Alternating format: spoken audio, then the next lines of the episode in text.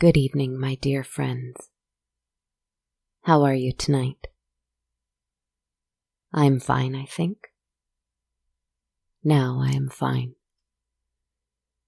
I had some unexpected visitors in my woods this week, and they were less than kind to my home, which always unsettles me a bit, because I do not understand entering a place with unkindness. But to each their own. When my peaceful sanctum is breached by disrespect or meanness, I have taken to simply screaming. Usually the sound of it frightens graspers and defilers away. Not always, but usually. But my voice grows hoarse every time I do that. Even though I'm a spirit of a very strong sort, it takes its toll, raging, doesn't it? And I rage not because people are unkind. I have the wherewithal to know that the rage comes from pride from my pride being wounded at the thought that someone might deliberately want to hurt me. But I think that's pride too, in a way. For most people do not commit petty acts towards someone or something, in this case, me and my forest, but rather they are behaving in the only way they know how to. And I can choose to let it reach me or not. When someone comes into my woods and exclaims loudly that the trinkets in the trees are ugly, or that the singing coming from my den is horrifying instead of gorgeous, or that the lake seems muddy instead of mysterious, or if they steal the fruit from my generous trees and spit it out in disgust on the ground. I understand that it is no failing of mine or of the forest's. but it hurts. And so, sometimes, I scream. But I grow tired of it. The cost is too high, and it is merely pride that makes me scream. Because how can they not know? How can they not know of the spirit in the wood? How can they not have heard tell of my great power? my profound magic. This is a failing on my part, because that means nothing. That is nothing. That is only an illusion in my mind. Identity is only an illusion, I think, and one that perhaps it would be best to let go of. For one's own emotional well being, one being me so I sat and asked my cards a question. It wasn't really a question, but I wanted to know about this idea of identity. Tell me about identity, I begged. Can I be free from it? Should I be free from it? How do I free myself from it? What is it worth? Is it worth anything? Please tell me about identity. I drew. Strength. Excellent, lovely, true.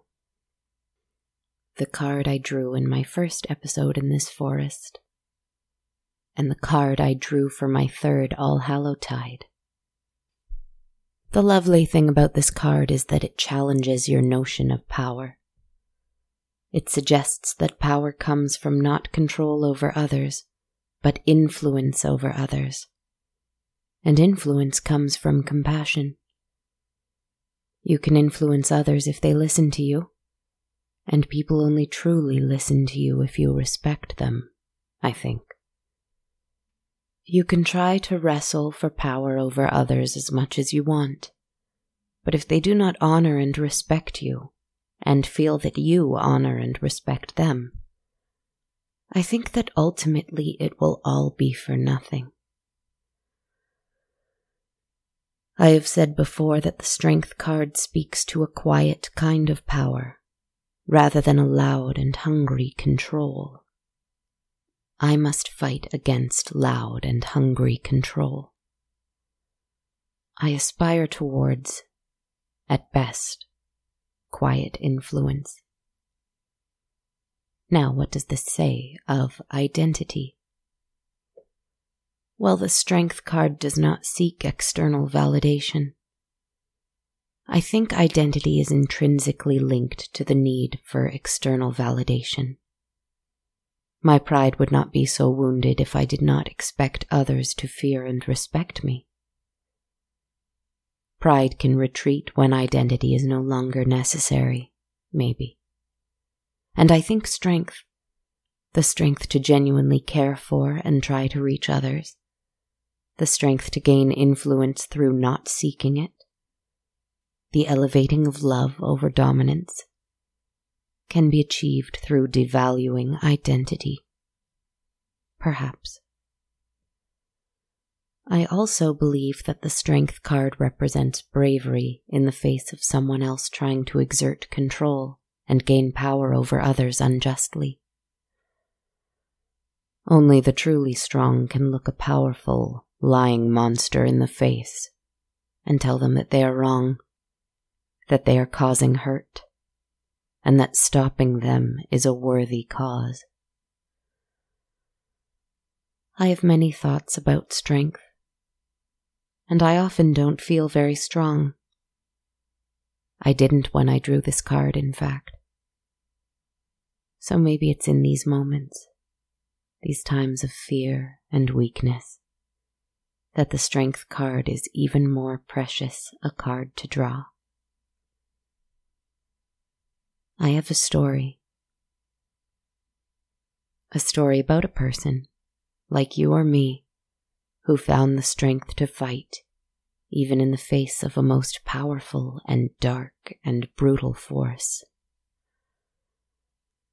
I will say that I find this story frightening at times, because you see, this story is about fear. So I will gently warn you about this. But I also want you to know that I am here constructing it for you, telling it to you. And every time a frightening image appears in your mind, I will hold your hand. And you know the kinds of stories I write, don't you? If you do, then I hope you'll trust that I'll take you to sunny skies on the other end. Strength is enduring the darkness and perhaps creating your own light. Bear with me. Our story tonight is about someone who inherited a haunted house from a distant and eccentric great uncle. But in order to win this strange and unexpected prize, they had to prove their worth by surviving one night alone in this terrifying place. What, have you heard this one before? What do you mean it sounds familiar? Strange. I thought it all sounded quite far fetched, if you ask me. But what do I know? I'm just a forest spirit. Our young protagonist was quite the cunning character. Smart as a whip, too, and with a gleam in their eye that often brought luck and good fortune their way. I'm not really sure what luck is, whether or not it's real, and whether or not it touches some people and chooses to overlook others. I do not think such a force exists in this world, personally. But if it did, it must have touched this person then, for they found themselves constantly having good opportunities almost hand delivered to their doorstep. Job offers, romantic prospects, countless friendships, and rather than grow tired of every blessing, this remarkable anomaly of an individual continued to be grateful. Their smile grew brighter and sweeter and kinder with every passing day, and this caused everyone around them to be absolutely enamored and in their thrall. And the day that the lawyer had come to their door with the sad news that an uncle our protagonist had honestly never heard of had died, and that they, as the only surviving family member, were to inherit their old and vast estate. That day, they truly felt gratitude and joy and love and grief for the anonymous family member. And they booked a train ticket that day and read the documents on the long journey. A haunted house, they thought, finding it a little odd that those were the exact words used in their uncle's will. I didn't think there was such a thing. I suppose I shall find out at any rate, they said, and stared amazedly at the trees, the river, the farmland, passing by the train. Arriving at the train station and then hiring a driver to take them to the isolated house in the middle of nowhere, the excitement of a new and mysterious place caught up with our lucky protagonist. Entering through the front door, it was clear that this place was dominated by fear, by a looming dread, a kind of silent noise, if that makes any sense, louder than screaming could ever be. But it was a beautiful, big place. It could be lovely. It could be bright. It could be very, very livable indeed and so its new owner found that they were still very grateful. Even as they unpacked their bags upstairs and were certain that they saw in the dusty mirror, and only for a split second, three children with empty eyes and mouths frozen open in screams. The new owner turned around quickly, but the children were not there. Our protagonist froze, heart pounding, certain of what they'd seen. Can't say I wasn't warned, they thought to themselves, gathered their courage, and despite the fear, kept going on their path. Soon, after all the lamps and candles had been lit to make the place just a little brighter, they found themselves in the kitchen, making up a delightful little meal, singing songs to themselves to try and drown out that dreadful silence. Until suddenly,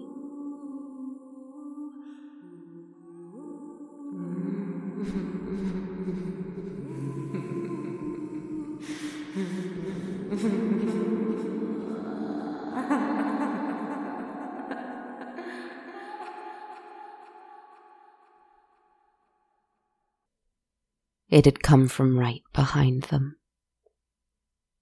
along with what sounded like a breath on the back of their neck and felt like an unbearably cold breeze. But they kept going. I am not wasting this good food on fear. So they kept on humming and simply lit another candle.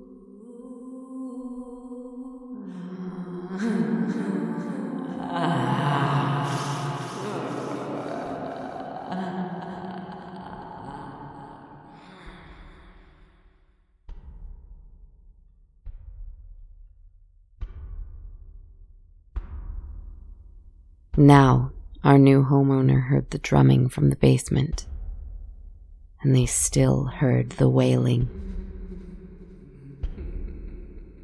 And while certainly the fear was still there, there was also a faint whisper of something else. More than annoyance, and a little less than anger, but not much less. Because this was their house now and they would not be bullied out of it. Not by anything. But finally, one thing was able to finally distract them. Above the stove was a window with lovely pale white curtains, perhaps a bit dusty, but easily washed. Only a few feet away, outside, there was a woman wearing all white hovering a foot off the ground, bobbing a little as though floating under water. Her eyes, like those of the ghastly children from before, were empty too, and her face frozen in an open expression of horror. She looked like she was screaming, but no sound came from her throat. Her hands seemed to be up in some kind of warning. Knows, he knows, he knows he's here. Our hero heard her say, though the sound came not from her, but from all around. And then she simply disappeared. Our brave one's heart pounded in their chest even harder now. Who was coming? And would it truly be worth staying to find out?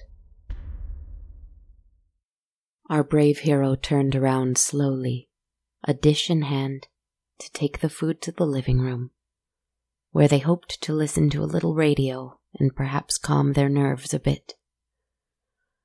But right before them, in the house now, face still frozen, was that woman, and the three children, and a man, eyes empty and mouth screaming, too. Our hero dropped the plate and it shattered to the ground, and the poor, ghostly family disappeared again. But you understand how the rest of the night passed, yes? There were too many ghosts here. Dozens. But how could one even begin to count? Ghosts from years and years long past. Had they all lived and died here once? Or were they drawn to this place?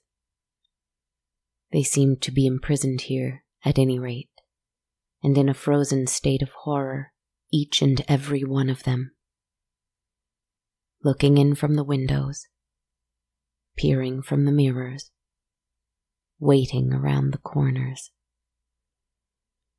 Even as our protagonist simply sat and listened to the radio, no longer feeling comfortable exploring in the darkness, they made themselves known, appearing briefly in the hall entrance before disappearing or directly beside them on the couch to reach out with desperate arms outstretched, or even standing upside down on the ceiling.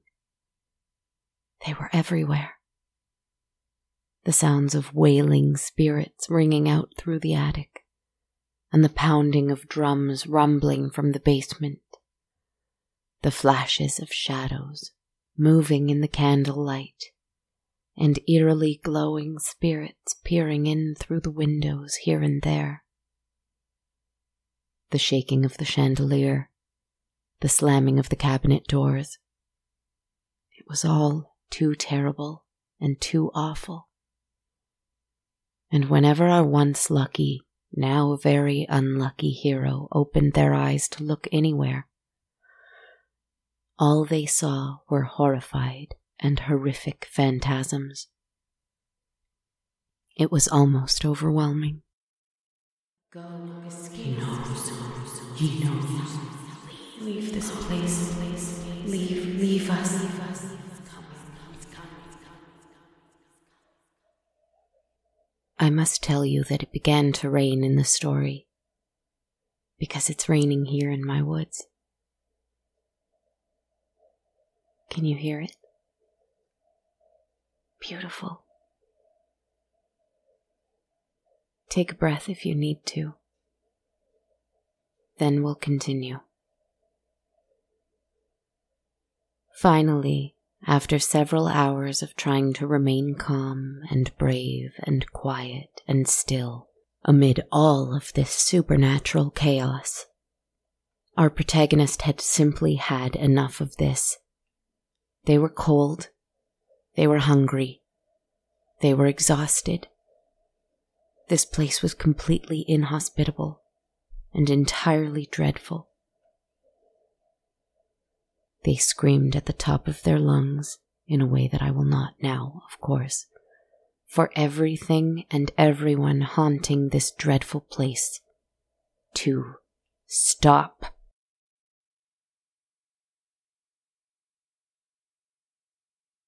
And it did. For a time. Until, from the silence, from the basement, the drums started again. No, not drums, footsteps. Heavy and certain and hard like steel. Trembling, our brave one collected their wits and pulled two chairs away from the table. They sat in one, and they stared at the other. Boom, boom, boom went those footsteps, like cinder blocks being dropped one at a time and one by one, the ghosts who had been frightened away from the screamed command only a moment ago reappeared, faintly, here and there, some peering in from the windows again, others lingering in door frames down the hall, others impossibly looking in through the crystal cabinets. They were everywhere, and they were shaking. They were very afraid. But our brave one waited and sat and breathed deeply. Soon the smell of sulfur, the smell of rotting flesh, the smell of burning hair flooded the room, and those footsteps entered with the sound of hoarse breathing snarling and angry. And beyond the candlelight, through the shadows, our brave ones saw eyes white and cruel. All of the candles went out then, and the room was completely dark. Your soul is mine. Everything here is mine. Everyone here is mine. Despair, despair. Despair, despair. For you are my despair, despair, despair, despair. For you have nothing. For you are nothing.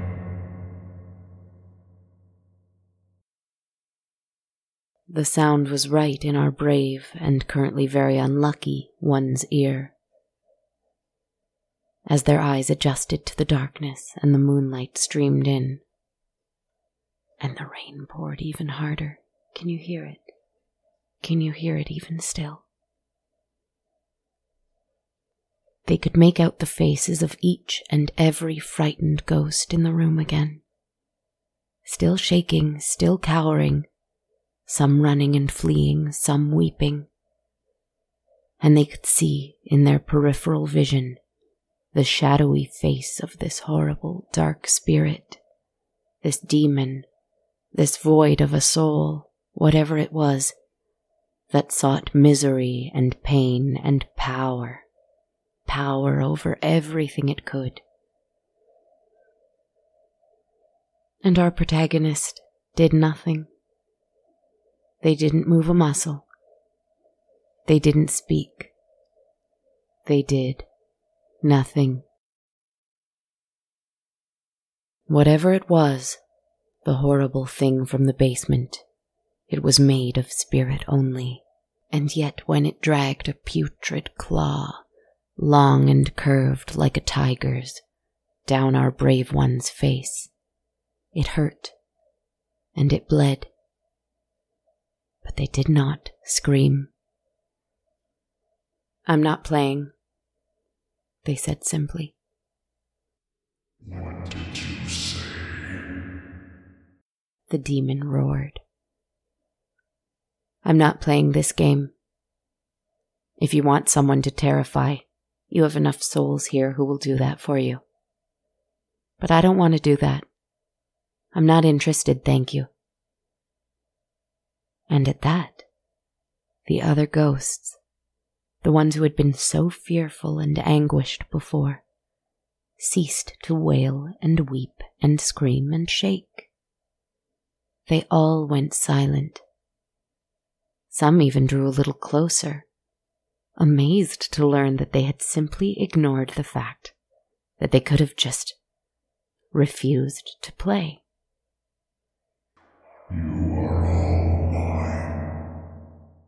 The demon threatened and cackled and growled.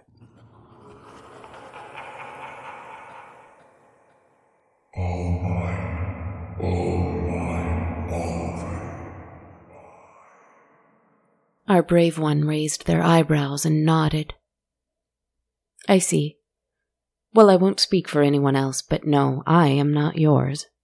That's ridiculous. A gasp from one ghost. A single surprised laugh from another. A horrible roar from the demon. Are you done? Or would you like to scratch me again? And at that, the demon sprang forward, claws out, more than willing to take the brave one up on their offer. However, this time all of the other ghosts, every single one of them, no longer quite so afraid, some of them anyway, leapt forward too, to all together hold the demon back. Because though it was more powerful than each one of them individually. Of course, it did not have the power to stop all of them. And the thing from the basement, whatever it was, finally took a seat. Why are you here? I was drawn to this place full of death and misery. I am not miserable. Not yet. Maybe so. But today, I am not miserable. Do you know why? The demon remained quiet.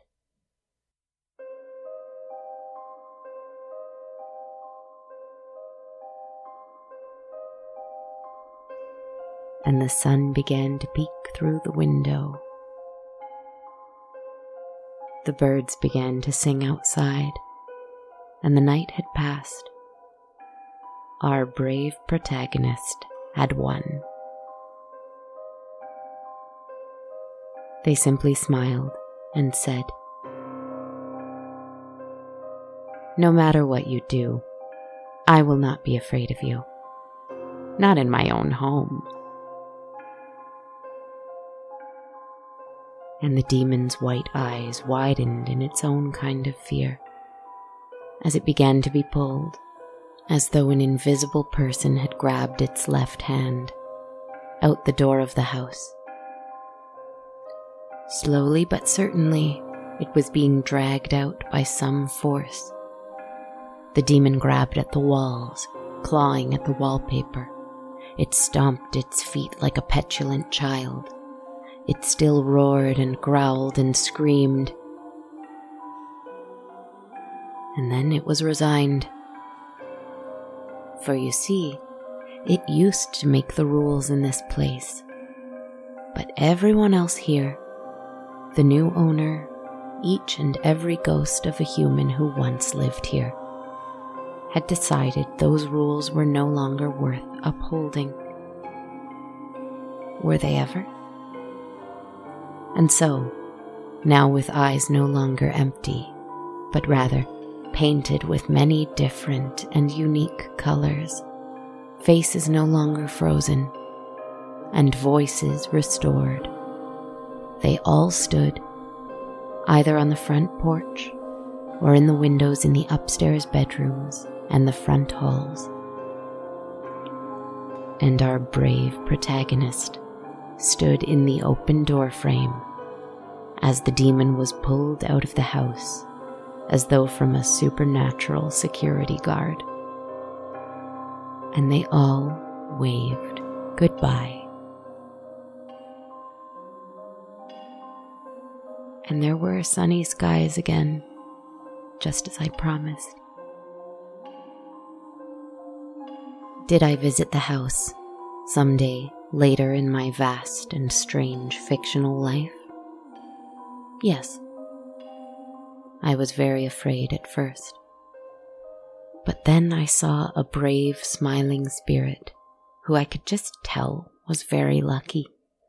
If luck were a thing to actually exist, which I don't think it does, but who can say? They said to me, You don't have to be afraid, you know, just because there are ghosts here.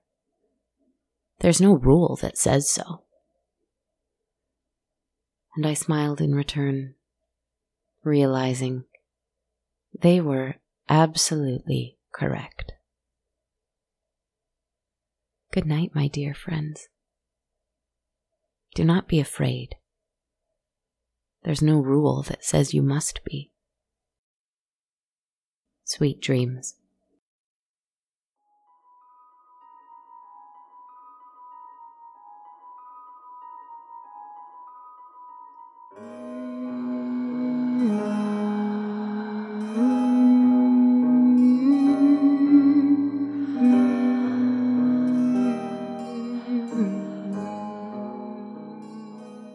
Hi, everybody, and welcome to On a Dark, Cold Night. This is Kristen Zaza, the writer, host, podcaster, performer, composer, and team of one behind the podcast. Thank you so much for being here with me for episode 152. I do so love a haunted house story, but they frighten me terribly. I hope you don't mind that I felt like exploring that a little tonight. And of course, now the rain is starting to let up a little bit. If you're interested in supporting what I do here at On a Dark Cold Night, a great way to do so is to become a monthly patron through patreon.com, where, as a perk, every monthly supporter receives access to my ever updated soundtrack. You can learn more at patreon.com slash darkcoldnight. And I'd love to take a moment to send a quick thank you to all of my patrons who support me there. It means the world to me. If you'd prefer to donate one time only without the soundtrack perk, you can also donate via ko-fi.com. You can find my page and learn more about that at ko-fi.com slash darkcoldnight. And if you'd like to own some wearable merch, I have t-shirts and hoodies available at bonfire.com slash on dash a dash dark dash cold dash night. A great way of helping the show out in a non-financial way is to leave a review and a rating for me on iTunes. You can also write your thoughts at my Facebook page or anywhere else you like to review podcasts. If you'd like to keep in touch, send a shout out, see what I'm up to, please feel free to follow me on social media. I'm on Twitter at a dark cold night, Instagram at dark cold night podcast, and my Facebook and YouTube pages are just called on a dark cold night. It's a great way to keep in the loop with the podcast. Today, as in the day before releasing this episode, I decided to post little Instagram stories with videos showing what my day creating each podcast episode tends to look like warts and all. So, hey, that's the kind of content you can catch on social media if you check me out there. Thank you so much again for listening with me tonight. I don't know why this was a particularly fearsome week for me, but that's probably why I created what, in my opinion, was a particularly fearsome story. But I hope you don't mind. I hope you have a peaceful sleep tonight. Take care of yourself. Stay strong in the kindest possible way, both to yourself and to others. Good night, my friends.